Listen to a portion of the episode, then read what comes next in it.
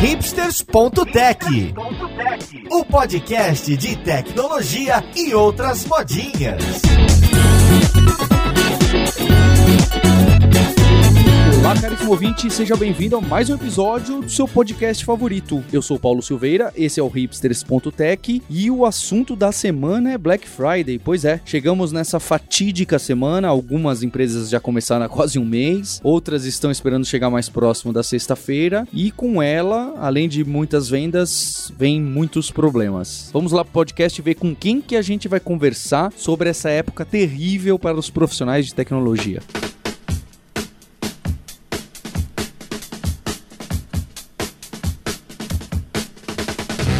Para a conversa de hoje eu tô aqui com o André Nobre, que é gerente de arquitetura da Via Varejo. Como você tá, André? Tudo bem, tudo certo. E junto com ele eu tô com o Diego Bassani, que é líder de arquitetura mobile na Via Varejo. É isso, Diego? Isso mesmo, isso E mesmo. disse para mim que foi meu aluno quando eu tinha 15 anos no é, curso, exatamente, é. curso lá de na USP, Java, lá na USP. verão. Poxa. Olha, eu nem sou tão velho assim, sei que foi precoce. Também tô com a Roberta Arcoverde para descobrir o que, que a nossa co-host vai comprar de Black Friday. Como você tá, Roberta? Tranquilo, Paulo, ficando pesquisando aí pra ficar mais pobre. E também com o Maurício Linhares, que vai fazer a rapa na Amazon lá nos Estados Unidos, é isso? Não, vou nada. Sexta-feira eu vou na Black Friday física, que é muito mais legal. Ah, luta corpo a corpo. É, isso aí. Matar zumbi, matar zumbi. Já tô treinando já pro fight. Antes eu queria saber do André e do Diego, porque a, a Via Varejo a gente não conhece por esse nome, né? É um monte de empresa gigante, aí vocês falam Via Varejo e ninguém sabe o que tá falando. Quem que é a mesma Via Varejo? Via Varejo é dona das Casas Bahia e Ponto Frio. Acho que com esses nomes acho que é mais comum. E, e eles também têm guerra corpo a corpo na Black Friday, né? tem, claro. Tem que ir lá na loja, pegar produto, pagar, sair correndo corpo a corpo. Dá pra fazer também. Acho que até mais interessante que esse episódio é ir lá ver, né? Isso deve ser muito bacana. E é- sabe que, ah, aproveitando a, a deixa, é legal mesmo. A gente pode participar ativamente da loja física. A gente pode ir lá ajudar no, no pagamento, é, ajudar os clientes. Isso é muito legal. Uma experiência muito bacana. Mesmo vocês da parte e-commerce. É, exatamente. Pode participar. É muito legal. E o próprio André tava comentando aqui no, no- quando a gente se encontrou pra gravar esse episódio que recentemente a gente teve o caso do Alibaba, AliExpress e aquela rede grande ali da China, do Jack Ma lá, que teve dia 11 de novembro, eles têm aquele Singles Day, que pelo que eu sei foi um dia meio que criado pelo comércio chinês pra falar, poxa, vamos fazer um boom e que eles venderam em um minuto um bilhão e que no dia inteiro passou uns, acho que uns 30 bilhões de dólares, que isso é basicamente o faturamento do e-commerce no Brasil 2016 mais 2017, em um dia. É impressionante. É, pra- é pra passar muita vergonha, né? Não é assim um pouco, não é muito mais. É uma ordem de magnitude surreal. É surreal, cara. Assim, é impressionante quando a gente analisa tecnologia entender o que tem por trás disso tudo, né? Você, em um minuto bater bilhão, em 24 horas bater 30, com um aumento de 27% refer- re- em referência ao ano, ao ano anterior. É um negócio impressionante, cara. Imagina o trabalho pra Receita Federal que não vai dar isso aí. Acho que eles não gostam tanto quanto a gente, né? Exato.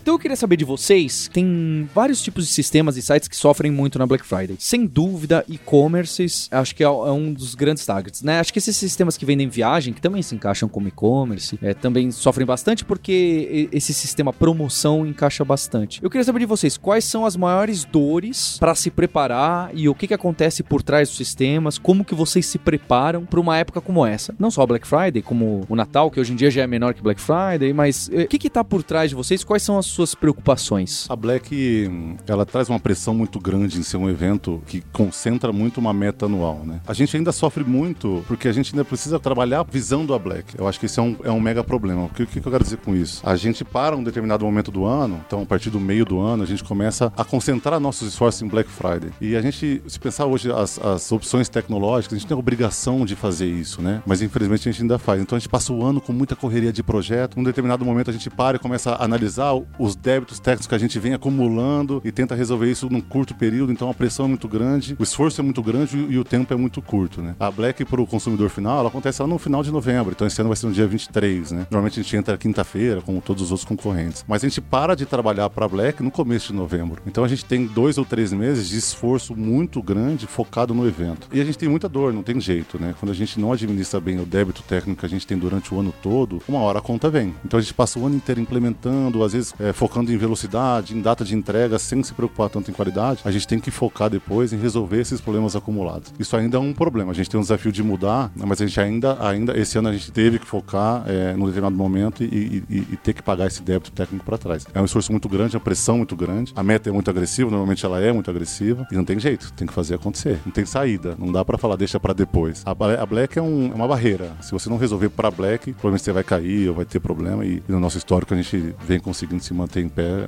há alguns anos e a gente sabe como é que é aí, a gente já passou por isso, mas é, é uma pressão muito grande. É, na parte da carga em si que vem no sistema, você pode até comparar com o DDoS no sistema, porque assim, bateu meia-noite, é uma rajada de acesso gigantesco, entendeu? E qualquer débito técnico em relação à qualidade é sentido. Por isso que a gente sempre faz um planejamento dos stress testes, planejem-se o que vai vir para quando chegar na Black não falhar. É muito diferente para vocês o, o tráfego da Black Friday comparado com o Natal e Ano Novo, aquela época que o pessoal recebe 13 terceiro. O tráfego é muito diferente ou, ou a preparação da Black Friday leva vocês para tranquilos pro Natal e Ano Novo? Tem esse lado positivo, né? Assim, quando a gente fala de Natal, o Natal é muito influenciado pela Black. Então o Natal pra gente é extremamente tranquilo. Em dois sentidos. Né? Uma que a gente está preparado tecnicamente para isso, assim como a Cyber Monday, que é logo depois da Black. E a outra que as pessoas compram menos no Natal porque provavelmente elas já compraram na Black. Então assim, se você for comparar em volume de venda, a Black é muito mais importante. Eu ouvi falar até de varejista reclamando que a Black Friday atrapalhou vendas de Natal. É, isso, isso é comum, porque até teve uma discussão ano passado em relação a trocar data de Black Friday. Isso não virou, né? Acho que não até, ia dar certo. Não ia dar certo, não faz sentido, mas com essa justificativa de que influenciou o Natal, você perde uma data importante, porque recentemente o cara acabou de comprar um monte de coisa na Black Friday, né? O que pega mais, assim, acho que para todo varejo, é, varejo físico, Dia das Mães pega muito e, e, e, é muito normal o saldão. Aquilo que acontece depois da virada, depois do Natal, é um fluxo muito grande. Agora, independente disso, a Black é o maior evento que a gente tem. Mas de qualquer maneira, a gente passa mais tranquilo uma Cyber Monday e o Natal, é, respirando aliviado se tudo deu certo. Ter feito todos os débitos técnicos da Black passa em qualquer lugar. um ou outro débito técnico, né? Qual que é o volume da Black Friday desses 3, 4 dias, vai? Até a Cyber Monday, esses 3, 4 dias, comparação ao mês normal? Nós tivemos, quando a gente fala em média, a gente teve uma média, a gente tem uma média de 11 a 12 vezes mais de acesso. Só que a gente tem minutos de pico, e nós tivemos em 2017 um pico de 98 vezes. É um negócio interessante, né? Assim, lógico que a gente tem inúmeras técnicas para segurar isso, né? Mas você tem 2, 3 minutos de 98 vezes o acesso normal, é um negócio absurdo, mas na média, depois, né, sexta-feira, na madrugada vai caindo, sábado é mais tranquilo, domingo, então a média se mantém 11 vezes. É um negócio bem legal. é porque é complicado, né? Você se planejar para ter 11 ou até algum momento você vai ter 100 vezes mais acesso do que você costuma ter. Pouco importa o cloud ou a sua filosofia ou a sua inteligência, é uma coisa muito fora que pode quebrar qualquer coisa que você nem imaginava, né? Quebra um canto que não passava pelo teste, né? Porque ah, porque é muita gente ligando no telefone, sabe? Começa a quebrar coisas que você nunca imaginaria, que envolve recursos até talvez não computacionais. É, e tem coisa que a gente só aprende, assim, tem coisa que o cliente faz e só ele sabe fazer, né?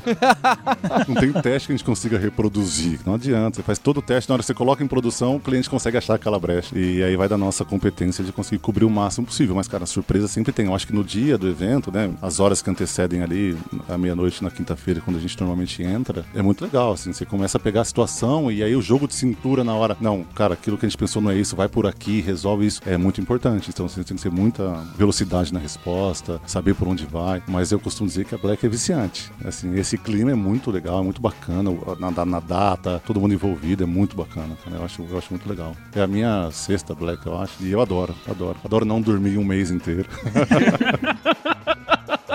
No ponto de vista do mobile, é, por exemplo, esses ajustes a gente planeja muito bem antes, né? Porque, por exemplo, em relação à web, a gente sempre tem o delay de lançar o aplicativo. Na Google leva algumas horas e na Apple leva alguns dias. A gente planeja muito bem antes. Até porque precisa estar tá lá, né? Exatamente. A grande aposta das Casas Bahia e Ponto Frio para esse ano é, é o mobile, né? É o mobile. Baixe já aí. a, gente, a gente vai fazer. Vamos falar das promoções no final do. Segura aí, aguenta aí, aguenta aí. Então, eu fiquei com curiosidade, porque porque, nossa, 98 vezes o, o tráfego normal é, é, é, realmente parece bem loucura. A, a gente na, na Stack, a gente não, usa cloud, né? A gente tem o nosso próprio data center, mas a gente está preparado para um, um, tráfego até 20 vezes maior do que o que a gente aguenta hoje em qualquer momento. Mais do que isso, não. Mais do que isso daria problema. Então, eu fiquei curiosa porque com o que vocês conseguem controlar, eu até entendo, assim, que é um preparo de um ano, né? Um preparo de, de muito tempo para chegar na Black Friday com tudo redondo. Mas como que vocês fazem com as integrações com terceiros? Cadastros que vocês não controlam? Tipo, se é que existe isso, um sistema de pagamento, alguma integração que é necessária para a efetivação da, da, compra até o fim, como vocês conseguem garantir, se é que, que se pode garantir, que essas integrações também vão aguentar esse tranco? É, esse é um ponto extremamente importante, né? Porque a gente tem uma separação muito clara, assim, ó. Esse fluxo de 98 vezes, aliás, a maior concentração da Black normalmente é no, é no que a gente chama de navegação, é no contexto não transacional. São as pessoas pesquisando o produto, comparando, vendo foto, coloca no carrinho, não coloca. Nesse contexto, quando as pessoas estão navegando, a gente tem menos integração com o terceiro. Isso não nos isenta de testá-los, né? Então a gente faz uma agenda com todos os parceiros para garantir até onde esse cara consegue ir. Então, é um sistema qualquer, a gente faz o teste, a gente chega num consenso de qual é o volume esperado da integração dele e, e a gente tenta combinar o jogo. Quando isso, isso não acontece, ou seja, o parceiro, a, a gente sabe que é um risco, representa um risco para o nosso sistema, a gente não vai com essa integração. A gente simplesmente desliga. Então, assim, a gente tem que priorizar a qualidade da navegação do cliente ao invés de uma integração que eh, não necessariamente aumenta a conversão ou não. A gente tem um trabalho muito criterioso nesse sentido. Integrações que estão no momento de conversão, ou, chega do, ou seja, do carrinho para frente, e aí, aí o negócio pega. Então, porque quando o cara está convertendo, está pagando, eu não posso deixar de entregar algum, algum valor. Então, o teste é muito mais rígido, a escolha dos fornecedores é muito mais rígida, muito mais criteriosa. Eu tomo bastante cuidado com isso. Chega a ter até alguma forma de, se esse cara não aguentar, não cair, dá para fazer um bypass e deixar assíncrono, registra na terça-feira ou alguma coisa assim? É, a, gente, a gente faz esse tipo de coisa assim. Então, para aquilo que é possível fazer, né? Então, a gente, a gente, com certeza tem essas saídas, né? A gente desliga ali com a integração de uma forma muito fácil para evitar qualquer problema. É muito comum, tá? Porque o volume, ele é grande para nós e para alguns fornecedores ele é muito maior do que qualquer experiência que ele possa ter. Então, a gente sempre fica respaldado com essas técnicas aí. A gente já teve uma experiência em 2016 de um grande fornecedor do nosso dessa etapa de checkout, ele caiu completamente. Era um fornecedor que atendia vários varejos, vários varejistas. Ele caiu, ele simplesmente sumiu. E era um processamento que a gente precisava fazer online, de certa forma. Então a gente desligou, foi pro offline, né, pro assíncrono, pro batch depois. Deu tudo certo, a percepção não teve impacto nem nada, mas... Mandou uma planilha Excel depois para ele na outra semana. Algo bem tecnológico nesse sentido,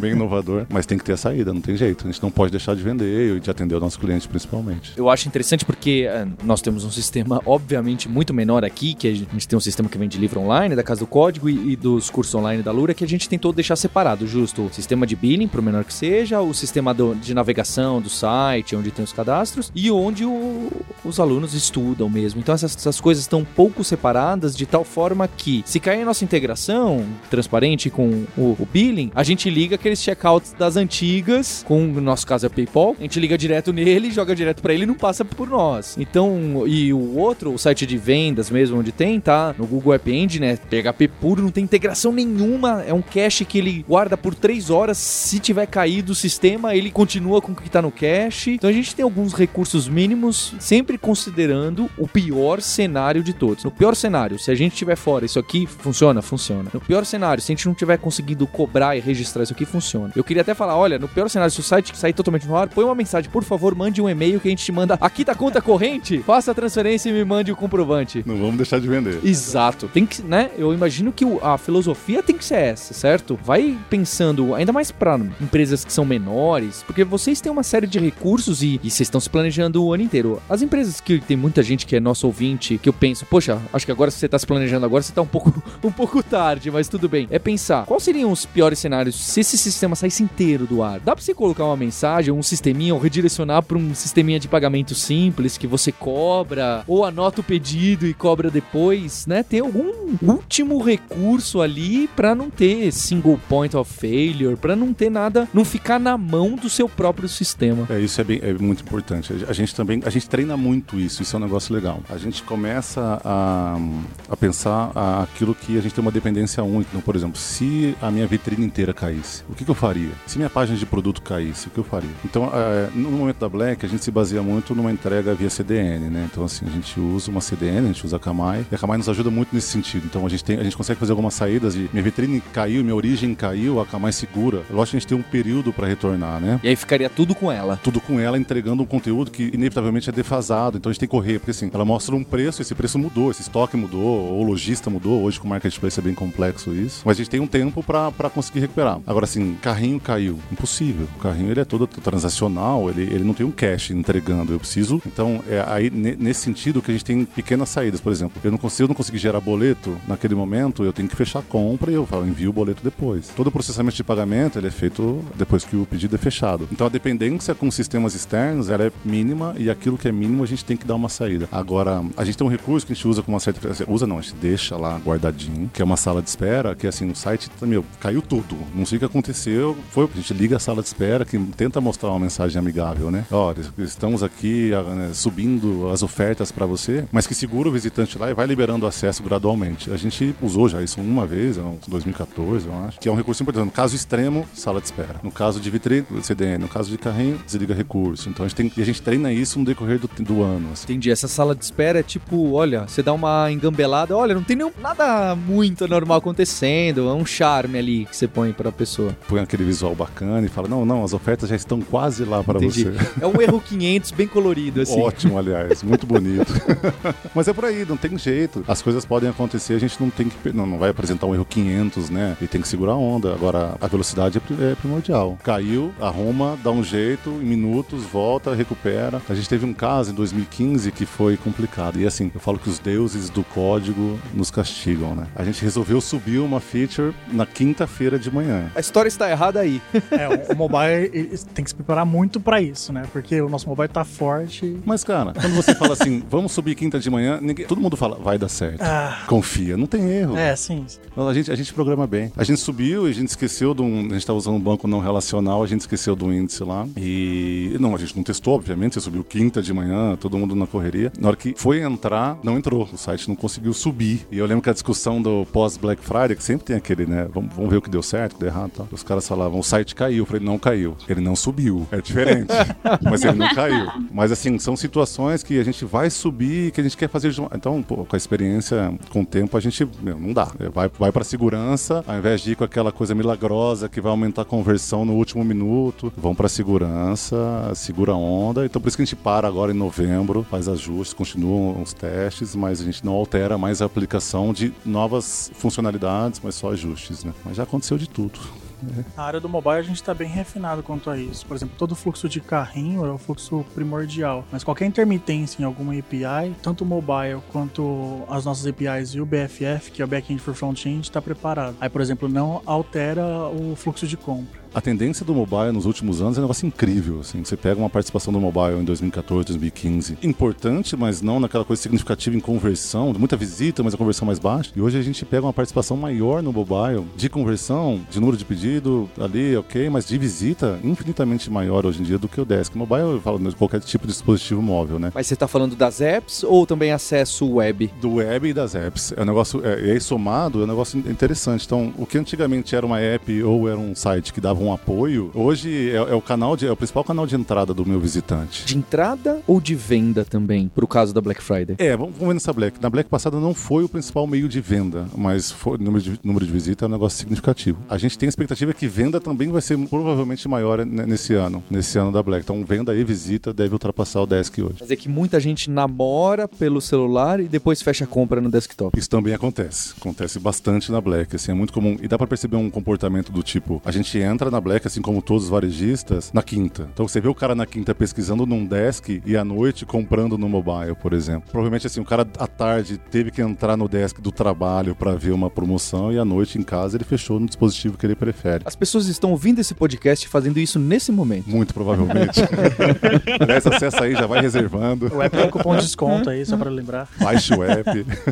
no ponto de vista do mobile também para Black, né, a gente tem o aplicativo do vendedor em si, que busca realmente agilizar o atendimento. É um grande sucesso aqui que a gente está fazendo. É, esse ano a Via teve muita coisa bacana na, na, loja física, né? A gente modernizou bastante a loja física. A gente trocou todos os sistemas. Então hoje a gente tem um sistema super moderno, que era um sistema de 27 anos, a gente trocou. E o app do vendedor está lá, na mão do vendedor. Vai facilitar muito, né, a nossa conversão na loja. Então acho que é uma expectativa bem grande. Então o app pra gente virou pô, é o foco, a gente colocou em todos os lugares, para todas as coisas. É, ele busca o engajamento mesmo, né? Que as Casas Bahia, o Ponto Frio, busca melhor atender o cliente. Aí o vendedor ele já tem mais informações e facilidade para você conseguir realizar uma venda. E o líder de arquitetura do mobile? É, não dorme muito. vocês falaram ali atrás dessa parte, desse aumento do tráfego que vocês têm, dos testes. Vocês fazem esse teste de tráfego? Como é que vocês simulam um evento desses para saber como é que os sistemas vão, como, como é que os sistemas vão realmente responder quando esse tipo de coisa acontece? A gente tem alguns procedimentos de, de geração de carga, né? Então a gente simula esse volume de 11 a 12 vezes aí o, o tráfego normal. A gente faz isso de, em, duas, em, duas, etapas. A gente faz isso de forma isolada, ou seja, testa o site. Legal. Testou o site, respondeu, não respondeu, faz o ajuste, gera um backlog, tem todo aquele desdobramento. Mas em outubro e novembro a gente começa a fazer os testes totalmente integrados. Testa todos os sistemas ao mesmo tempo, aqueles que estão numa mesma infraestrutura. Não necessariamente no mesmo servidor físico, mas na mesma rede. Mesmo... Então, essa época, por exemplo, é uma época de muitas madrugadas com todos os sistemas sendo testados ao mesmo tempo, gerando a carga de Black Friday. Tanto loja física quanto e-commerce ao mesmo tempo. A gente faz isso no decorrer do, do, do, ano. A gente usa bastante o Blaze Meter, né? Tem outras soluções, gera bastante carga e, e vai simulando. E faz todos aqueles exercícios. Derruba o servidor, volta o servidor. O que, que vai acontecer nesse, se acontecer isso aqui? Qual o procedimento? Pra onde a gente vai? Se ele consegue voltar. Se ele consegue voltar, se tem resiliência, é um negócio bem importante, assim. Ou quanto tempo a gente demora para perceber que alguma coisa aconteceu. Então, a gente tem muito, o monitoramento pra gente é muito importante, tem uma área bem grande lá, uma área bem legal. Então a gente faz isso no decorrer do ano com muita frequência, gera muita carga e vê o desdobramento e vai gerando backlog. E correndo para resolver isso o quanto antes.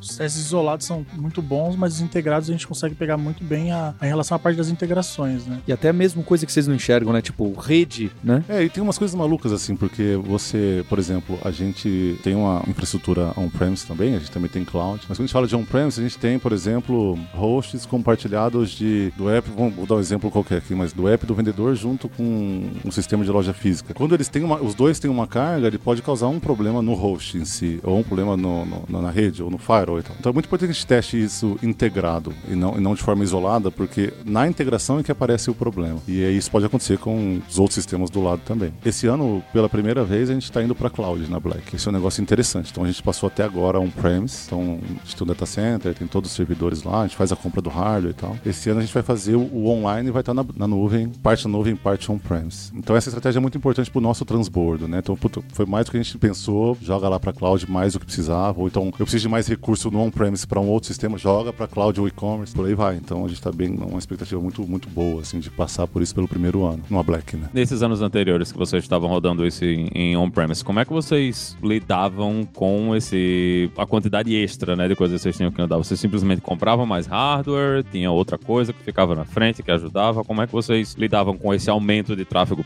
para esse evento em específico? Aí você, André, pegava o computador lá, parafusava, isso, montava os cabos. Pegava um HD em casa. A Roberta faz isso lá no Instagram. Ela vai lá na Nova York, ela às vezes vai na viajar lá. Eu sei que na verdade o que ela tá fazendo é colocando o computador no rack, colocando... tirando o computador do rack. claro. Dando aquele tapa, dando aquele talento, né? Trocando cabo. Trocando cabo faz parte, né? Mas é, apesar de ser um, é um, é um discurso meio antigo, assim, mas a gente comprava hardware. Assim, compra... a gente chegou num, num, num ano, assim, de, de maior, maior preocupação, 2016, que a gente alugou. Então, assim, essa compra era um desperdício? De certa maneira, não, porque a gente tem a questão de obsolescência, um crescimento vegetativo do ano seguinte. A gente aproveitava essa compra adicional para Black para já renovar o que a gente tem no, nos data centers. Mas, assim, é, é meio, maluquice, né? Porque você compra baseado num. Ok, tem um histórico, mas num crescimento que você não tem ideia do que vai acontecer. Então você compra muito, você gasta muito dinheiro. Normal, né, cara? Depois vai ficar ocioso também. Pode ficar ocioso, e fica aquela coisa meio. Vamos usar, não, não vamos estar. Tá, gastou um dinheiro, tem depreciação e tudo mais. Hoje, graças a Deus, a gente não, não faz mais. A gente comprou hardware porque as coisas cresceram demais, on-premise e tal. Mas aquela compra excessiva, né? O transbordo da cloud vai ajudar a gente a fazer. O sistema que vocês têm em loja, ele é junto com o sistema online ou ele é separado? Não, ele é separado. Ele é separado. É, é uma outra stack. É, tem coisas que são, que são comuns. A gente tem algumas APIs, alguns sistemas que a gente reutiliza nos, nos ambientes, né? Nos canais, porque questão de omnicanalidade, né? De, de dados e tudo mais. Mas o front da loja, ele é bem diferente. Então o ataque zumbi não vai influenciar a nossa compra online? Não vai influenciar. Pode comprar com tranquilidade. Pode comprar bastante. Com tranquilidade. A gente entrega em todos os lugares, estamos em todos os estados. Dá pra fazer o um merchan assim? Ó? Vai ter no final, você vai ver só. Eu, eu me preparei bem aqui. André, então deixa eu ver se eu entendi. Vocês trocaram todo o sistema físico que estava funcionando há 27 anos para um sistema novo esse ano. E vocês também trocaram a infra de on-premise para uma mistura de on-premise com cloud também esse ano. Quantas úlceras, mais ou menos, você já teve esse ano? Eu acho que se a gente teve, ainda vai aumentar bastante. Mas é, foi, é um, para todo mundo foi um desafio, ainda está sendo um desafio muito grande, né? A questão de troca de loja física, ela envolve uma troca cultural, né? Então, quando a gente fala de um sistema de 27 anos, é, tela preta, né, teclado, de para um sistema inteligente que você tem recomendação, que você tem um cruzamento da informação, eu acho que tem um desafio tecnológico absurdo, tanto interno também, até para quem desenvolve, para quem é arquiteto, você mudar essa questão cultural e principalmente para quem opera o sistema. Não é fácil, né? A gente tem 20 mil vendedores, de repente eles estão usando novos sistemas totalmente diferentes. Então foi importante o trabalho de justiça, de treinamento, de capacitação para fazer isso acontecer. É lógico que a gente tem barreiras, né? Isso é normal. Tornou até público, assim, é um case importante pra gente, mas o desafio pra todo mundo. Agora, o resultado já começou a aparecer acho que vai aparecer muito mais agora na Black. Mas que deu trabalho, deu. Eu tenho uma, uma história curiosa que um. A, a gente participou, muita gente de e-commerce aqui no, no podcast, né? De e-commerce diferentes, de cloud de e-commerce. E um dos concorrentes de vocês que ainda não apareceu por aqui, eu gostaria muito que viesse conversar. Estudei com várias pessoas que trabalham lá. E eles me contaram de uns casos engraçados de Black Friday, que é. Casos engraçados, na verdade, é um pesadelo, né? Que é o caso de que eles tiveram um problema. Eu não lembro exatamente o que, que era, tá? Mas era como se fosse assim: não é que o sistema não caiu, o transacional estava funcionando, as ordens estavam sendo computadas, transacionadas e o cartão de crédito do cara estava registrando. Só que quando você comprava o produto e registrava no carrinho e dava ok, o comprador não recebia a mensagem de ok e nem recebia o e-mail. Então era a pior situação do mundo. O sistema estava funcionando, estava tudo funcionando, só que o comprador não sabia dessa informação. Adivinha? Só. Todo mundo comprava 3, 4 do produto porque falava: opa, é Black Friday, acho que não tá funcionando. Deixa eu comprar de novo, É. já que eu não recebi a mensagem de ok. Triplicando o tráfego, pelo amor de Triplicando o Deus. tráfego transação, tirando do estoque do cara, Reservando estourando o cartão de crédito do cliente. Gente, você já imaginou o pesadelo? Era melhor ter derrubado Era o site. ter derrubado. Era melhor ter derrubado. Liga a sala de espera. Liga a É, sala de liga espera, sala de espera. segura a onda. Atenção, mais promoções para vocês. Aguarde mais 5 minutos. Mas você sabe que ano passado aconteceu um negócio. é, foi, depois a gente riu muito, né? Logicamente, mas na hora foi tenso. A gente. Aquela tensão, então virando quinta-feira pra sexta, e assim, apesar de todo mundo entrar durante o dia da quinta, na meia-noite da sexta, zero hora da sexta, aquele boom. De repente aquele boom veio, aquele monte de gente, e a gente fechando compra e aumentando e tal. De repente começa uma, é, aquele monte de telão, né? A gente fica com um telão lá no quarto andar do nosso prédio e tal, um monte. De repente o telão mostrando o pedido caindo. E caindo, e caindo de uma maneira que era uma. O site parou, e, e- então os pedidos iam caindo assim, numa queda muito. uma lógica muito, Tava muito sensata. Tava nítido que era um problema. E a gente já tava. Então, beleza, tá caindo, então segura lá, não. Aumenta o tempo lá do, do cache, volta, não sei o que, traçando aquele monte de coisa. Uma bela hora, alguém, um cara muito bacana, virou e falou assim: mas tá estranho, porque tá entrando o pedido. O cara olhou na base e tava entrando o pedido normal. Foram analisar com muita calma. O sistema de O sistema- monitoramento caiu. A gente falou, meu Deus, mas e aí, quem monitora o, o monitoramento, né? Nossa, mas foi tenso, cara. Daí, de repente, começou a ligar pra presidente, começou a avisar e tal. Aconteceu ano passado. Esse ano a gente falou, olha, coloca um servidor, vamos escalar o, o- o monitoramento também, pelo amor de Deus, cara. Faz um teste de carga no monitoramento. Mas foi tenso, porque a queda era muito certinha. Meu Jesus. Foi um exercício legal da nossa reação, mas foi difícil. E, esses meus amigos que também trabalham em e-commerce, eles falaram assim: Poxa, nos últimos dois anos a gente não conseguiu derrubar o sistema. Que bom, né? é bom, mas eles falam: Poxa, mas podia ter mais venda, né? Mas sabe que isso aconteceu com a gente em 2016? Foi o primeiro ano que a gente estava na Via Varejo, porque a Via Varejo comprou a C9 e tal, então a gente foi lá. E aquela tensão, pro primeiro ano que a C9 foi incorporada na Via Varejo, então... A C9 era dona. A C9 era só o online. É, Então era o online das Casas Bahia, Ponto Frio e Extra. E aí a Via Varejo comprou a C9, então juntou, juntou a loja física com o online. Então foi o primeiro ano, então tinha aquela questão política, né? Então, primeiro ano tá chegando, tem que dar tudo certo e tal. Então a gente foi, a gente pecou pelo excesso de zelo ali e tal. Então tinha muita tensão no ar. Eu lembro que a maioria foi embora duas horas da manhã, da, da sexta. Porque deu tudo certo, foi tranquilo. E sabe aquela, aquela coisa meio frustrante das pessoas olhando e falando assim, mas Cadê a emoção? vamos ficar de manhã? É só isso? Vambora? Nossa, é muito estranho, mas deu tudo certo. Ainda bem que deu certo, né? Mas que é dá a sensação de eu queria ter ficado mais e tal da Black Friday viciante.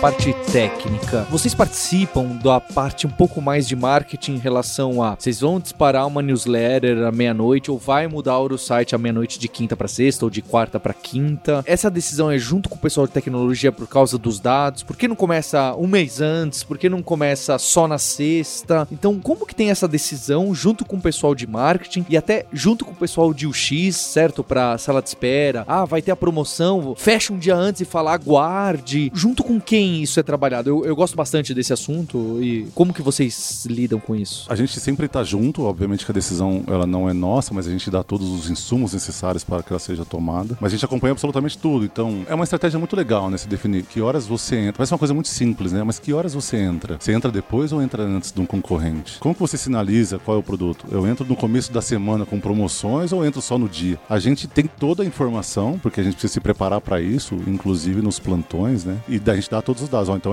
a gente recomenda que você entre nesse horário por conta disso, daquilo e tal. Mas é uma estratégia muito mais complexa do que só tecnologia, né? O que a gente tá falando tem uma análise do mercado, tem uma análise de como os concorrentes vão se comportar, o que, que vai acontecer se a gente entrar muito antes ou muito depois e por aí vai. Mas a gente tem todas as informações. Então, e nesse contexto de loja, a gente sabe exatamente quando a loja vai abrir, quando a loja vai fechar e quando o e-commerce entra. É uma informação muito, muito relevante pra gente. A gente prefere que as coisas aconteçam com mais calma, né? Ou seja, menos mídia e muito mais cedo, porque dilui muito o tráfego. Mas obviamente não faz sentido, né? Então a gente tem um apelo de mídia muito forte. É, normalmente na, na, semana da Black começa um apelo de mídia muito forte. E aí as coisas vão acontecendo, né? Provavelmente na quinta, na feira, decorrer do dia, as lojas entram, as lojas físicas entram junto com o e-commerce. É um momento bem, bem tenso, né? E aí você começa a ver a realidade acontecendo, porque no e-commerce é, ainda existe uma, um pensamento de que entra meia-noite, então quando você entra no meio da tarde, já entrou no meio da tarde no passado, no retrasado, o tráfego vai subindo de uma maneira gradual bacana. Mas loja física não. A loja fecha e de repente ela abre black e, e vambora, aquela fila e todo mundo se batendo.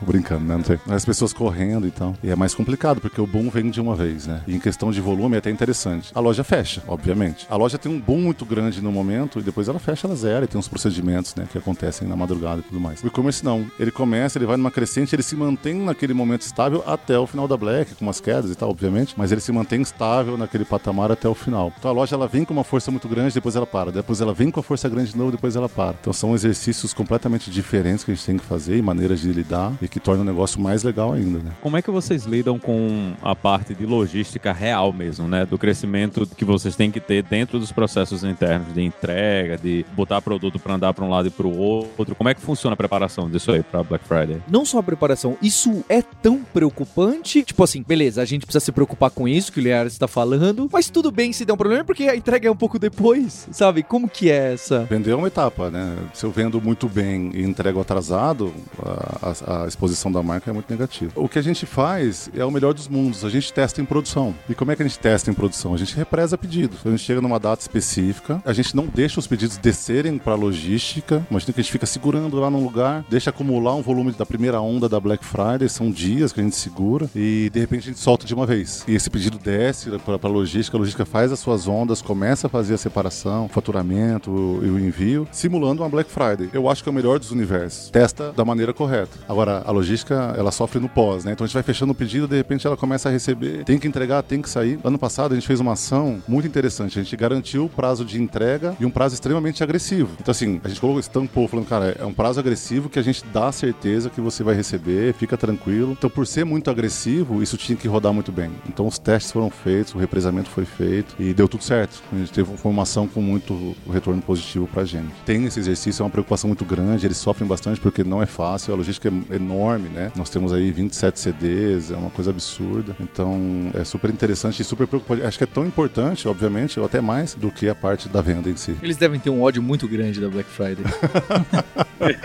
Olha, eles trabalham bastante, cara, bastante. Mas é Nosso legal. pesadelo não é nada perto do deles. É um desafio pra todo mundo. Você falou uma coisa interessante aí, que vocês têm 27 centros de distribuição, né? Como é que vocês trabalham com as projeções dos produtos? Vocês vão usando dados do ano passado, depende da promoção, das promoções que vocês estão planejando ter? Como é que vocês preparam o que é que vai estar nesse centro de distribuição para o pessoal receber rápido? Como é que é o planejamento de produto que vai entrar em promoção e essas coisas para Black Friday? Bom, de maneira geral, existe um planejamento comercial que é feito, né, uma inteligência de mercado que é feito de uma forma muito antecipada, né? A gente tem inteligência em loja física, por exemplo, para fazer o sortimento dos produtos que são vendidos na loja e baseado nesses dados históricos, a gente sabe exatamente o que vai dar, é, o que vai chamar mais atenção e com muita antecedência a gente tem a seleção dos killers, né? A gente sabe quais são os produtos que a gente vai, vai ter um apelo maior comercial e que muita gente não entende, que acha que descontos agressivos de Black a gente tem no sortimento todo. Então imagina que no site a gente tem milhões de produtos, né? De marketplace e centenas aí de milhares de produtos nossos, né? A gente tem uma seleção bem interessante dos produtos mais buscados ou mais atrativos para os clientes, dado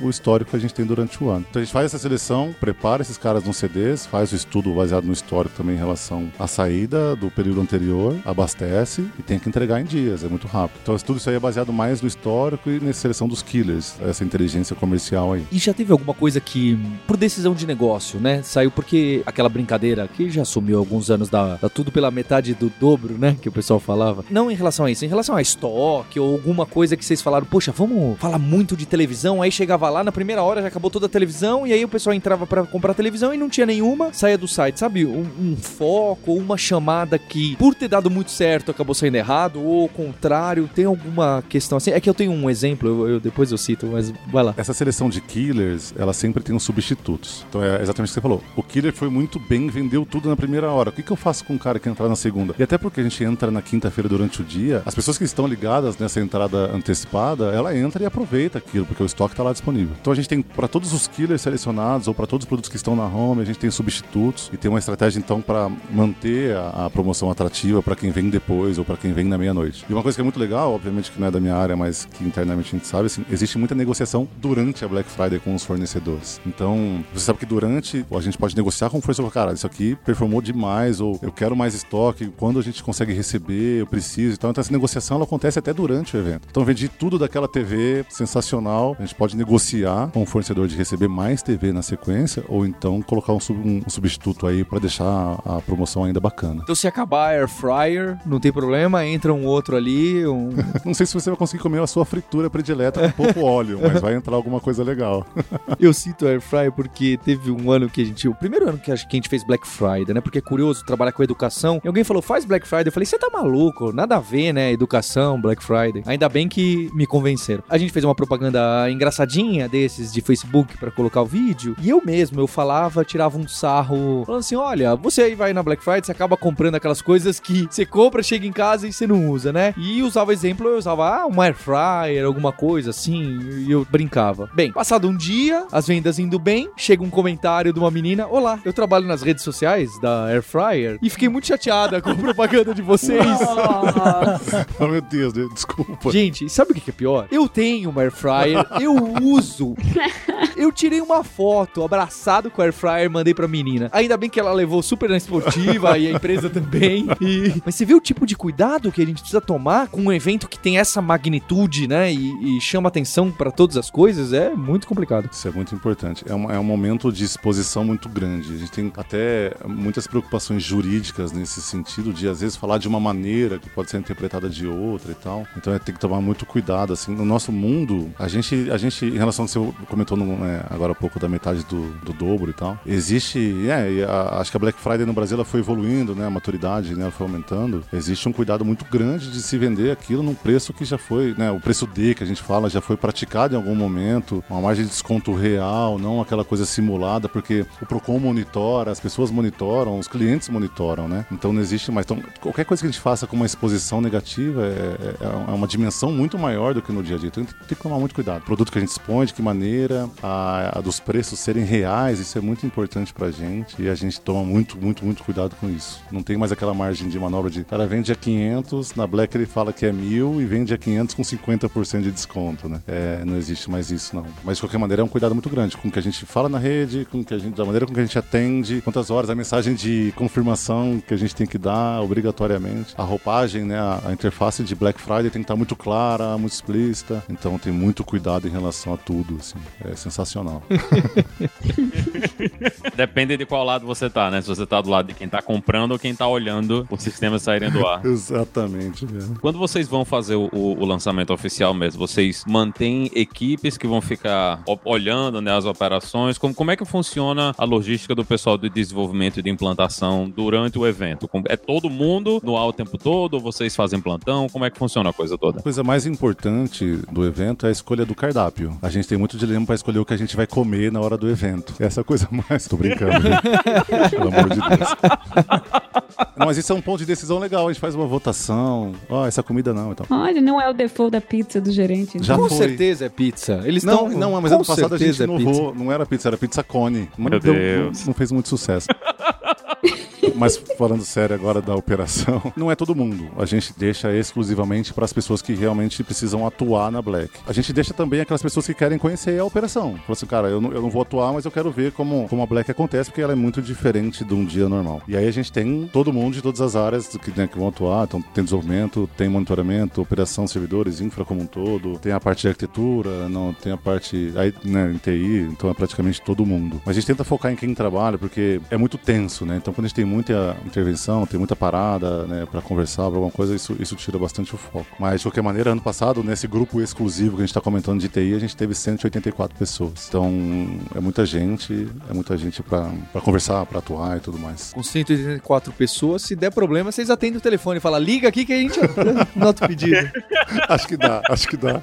Para tudo, deixa quieto, pega aquele telefone e vambora, né? Mas acho que dá, sim. Esse ano a gente vai mais ou menos com o mesmo, o mesmo número de pessoas. Aí como é que funciona a detecção de tretas nesse caso? É tudo centralizado? Vocês têm um lugar central onde todo mundo discute ou cada equipe é responsável pelo seu problema? Quando dá problema, no geral, como é que acontece, né? Como é que vocês organizam, se organizam para resolver um problema? É, a gente fica, é, todo mundo fica organizado no mesmo local. Isso é uma coisa muito importante, né? Então, assim, apesar de nesse mesmo local a gente estar tá separado por umas mesas, a gente tem alguns telões espalhados com alguns indicadores. Então, até a equipe de monitoramento que é extremamente importante pra gente, que normalmente é a primeira que detecta alguma anomalia. Nessa, nessa detecção, normalmente é numa área ou num, num, num, num aspecto ali importante para uma das equipes. Essa equipe normalmente atua com mais força, mas todo mundo olha aquele mesmo problema para entender a relação e a causa raiz. Então, assim, basicamente é, a gente pode ter alguns problemas e tem problemas que podem impactar a venda. Nesse cenário, algumas pessoas mais estratégicas olham isso, a área afetada olha isso, e todo mundo que tiver um insight, cara, puta, joga no ar, tá todo mundo junto, vamos ver como a gente resolve. Pode ser uma ideia do tipo, não vamos resolver o novo sistema, vamos resolver de forma paliativa, mas por estar todo mundo junto, a comunicação é muito bacana. Então, se um grupo tá olhando, tem algumas pessoas estratégicas olhando, alguém levantou a mão, deu uma ideia, quem vai atuar, o cara já se dispõe ali a atuar, a resolver isso, a gente resolve no mesmo momento. A gente normalmente, cara, pegando todo o histórico, a gente resolve todos os problemas. Não necessariamente, né, faz tempo que a gente não cai, mas todas as dificuldades em poucos minutos. Por isso que a equipe precisa ser muito estratégica nesse sentido, né? É uma sugestão de, de solução, tem que ser certeira e tem que fazer. Então a gente faz mais ou menos nesse formato aí. A gente usa muito o sistema de monitoramento que ajuda a gente de uma maneira essencial nessa frente aí. Esses ajustes que você falou, que às vezes têm uh, comumente que fazer na Black Friday quando algo dá errado durante a operação, eles envolvem inclusive é, alterações de código,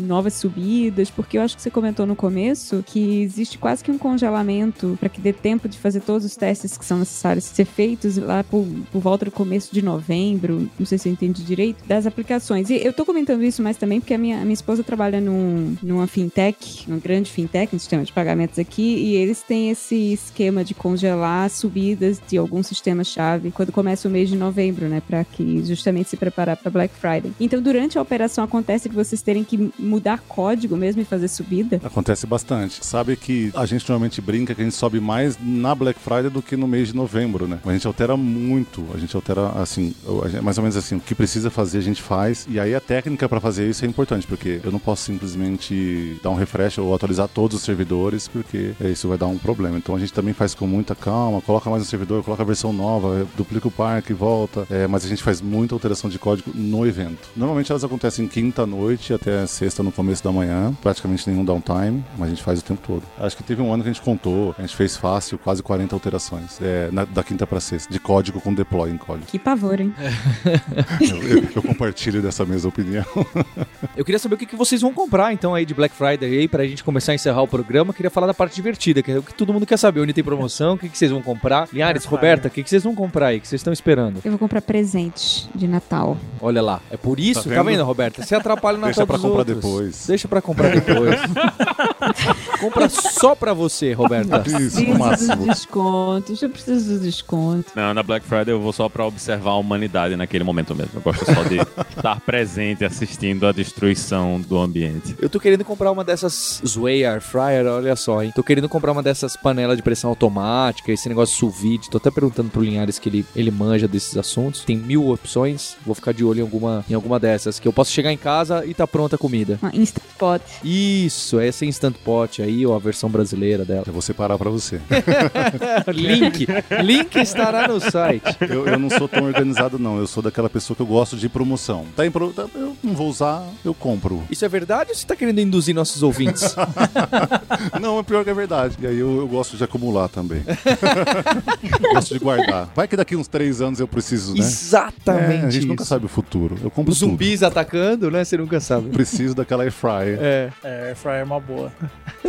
Nossa, eu não sou uma pessoa nada consumista, mas tendo em vista o Natal que está chegando e aniversários correlatos, não tem muito como fugir. Mas assim, se quiser comprar fora da Black, é, pra gente é melhor. A margem.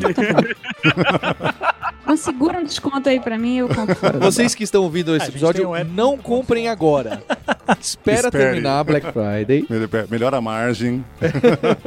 E você, Diego, vai comprar o quê? Falando de desconto ali no nosso app, tem cupom de desconto especial ali, né? Quem quiser baixar, Já compra, já pega o. já pega o app Ah. ali, já. Vamos deixar o link aí para as instalações de app, para vocês baterem a meta de instalação, né? De Android, Duplicando a iOS. Cada hora que a gente olha. Diego vai receber um bônus, né, Diego? Mas eu também vou deixar registrado que aqui o, o grupo Kaelan Alura já está em Black Friday. Hoje é terça-feira e já estamos em Black Friday. Yeah, baby! Não só isso, dessa vez me convenceram até a colocar um negócio que eu nunca imaginei que ia aceitar na vida, hein? Tem até um header com timer. Oh my god! Sabe? Quando termina a promoção. Sensacional, sensacional. É, me convenceram disso, cara. Falaram, não, pode pôr que funciona aí. A conversão aumenta. E eu brinco, olha, não comprem na Via Varejo, que vocês vão estar comprando esses produtos de acumulação. Comprem com a gente, que é educação. olha só, hein, tô disputando com vocês.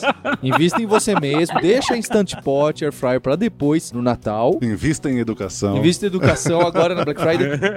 Isso, beleza, combinado. Ah, Você tirou uma foto com abraçando a Air Fryer, a gente quer uma foto abraçando o Baianinho agora, hein? É, da Casas Bahia. Boa. E ele vai estar lá, com certeza. Alguém pode fazer uma montagem pra viralizar a, Black- a nossa Black Friday.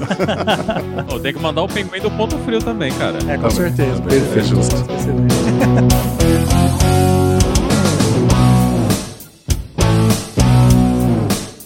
Bem, eu queria agradecer bastante aqui o, o André o Diego, porque acho que era exatamente esse espírito tá, que eu queria do, do episódio, para as pessoas entenderem as preocupações, né? Porque a gente podia entrar aqui em um monte de detalhe técnico, com 100 mil palavras-chave e frameworks e, e- e sistemas, mas eu acho que o que é importante é como pensar, quais são as preocupações, como a gente se organiza para um evento desse porte, desse tamanho. É óbvio que empresas como a minha e de outros ouvintes não, não tem uma necessidade dessa magnitude, mas olha, e se desligar isso aqui, se isso aqui cair, como que eu penso que o mínimo estaria rodando? Eu acho que é um papo muito legal. É, Do app a gente pensou muito ali, porque a gente pegou o histórico, é o aplicativo das Casas Bahia e Ponto Frio, o pessoal ficar subindo da Black Friday. Daí isso daí deixou em choque quando eu vi, né? Daí o que a gente alinhou internamente, que qualquer as alterações, a gente sempre mantém a resiliência dos contratos. E quando tiver qualquer intermitência, a nossa tela se adapta em si. Aí, por exemplo, o pessoal pode fazer 40, 50, mas o app ele vai estar lá, firme e forte, esperando a sua compra, né? Mas acho que é bacana a gente compartilhar, é muito gostoso, né? Do que a gente trabalha direto, que a gente investe tanto tempo, tanto esforço. Pra gente é um prazer compartilhar isso aí. Eu acho que a conversa pode continuar também, né? Todo mundo que quiser entrar em contato, depois a gente troca aí uns, uns meios de contato. É super bacana conversar sobre isso. E Diego, André, eu sei que vocês estão crescendo, precisando contratar. A gente vai deixar aqui o link para as vagas de vocês. Especialmente, a gente tá na área mobile ali, Android e iOS. Em todas as tá áreas, eu acho, contratando, né? Todas. Pessoal para trocar os cabos lá quando cai, né? Sempre, com pra comprar certeza. alguma coisa fora, trazer pra cá também, um cabo lá no data center. Eu vou deixar aqui, então, o convite para o pessoal conhecer o trabalho da Via Varejo e os desafios de tecnologia que vocês têm e as vagas. Show, Se puder deixar obrigado. meu e-mail ali pro pessoal, que a nossa área de mobile ali tá crescendo muito. Perfeito, estará lá. Muito obrigado. Linhares, Roberta, muito obrigado aí pela participação. Não estourem o limite de cartão de crédito. História, história. Pode estourar. Não, agora eu já aprendi isso. Compra só no Natal. Esquece isso, vai dar certo depois. Depois em você 12, paga. né? Parcela a fatura. Parcela. Compra com dois cartões. Compre isso, não tem problema. Pronto, tá resolvido. Pessoal, comprem conscientemente, conheça as promoções ali da Via Varejo, as nossas, da Kaelo, da Lura aí, mas pensem com, com consciência, comprem o que vocês precisam, o que faz sentido. E a gente tem um encontro na próxima terça-feira. Hipsters, abraços, tchau.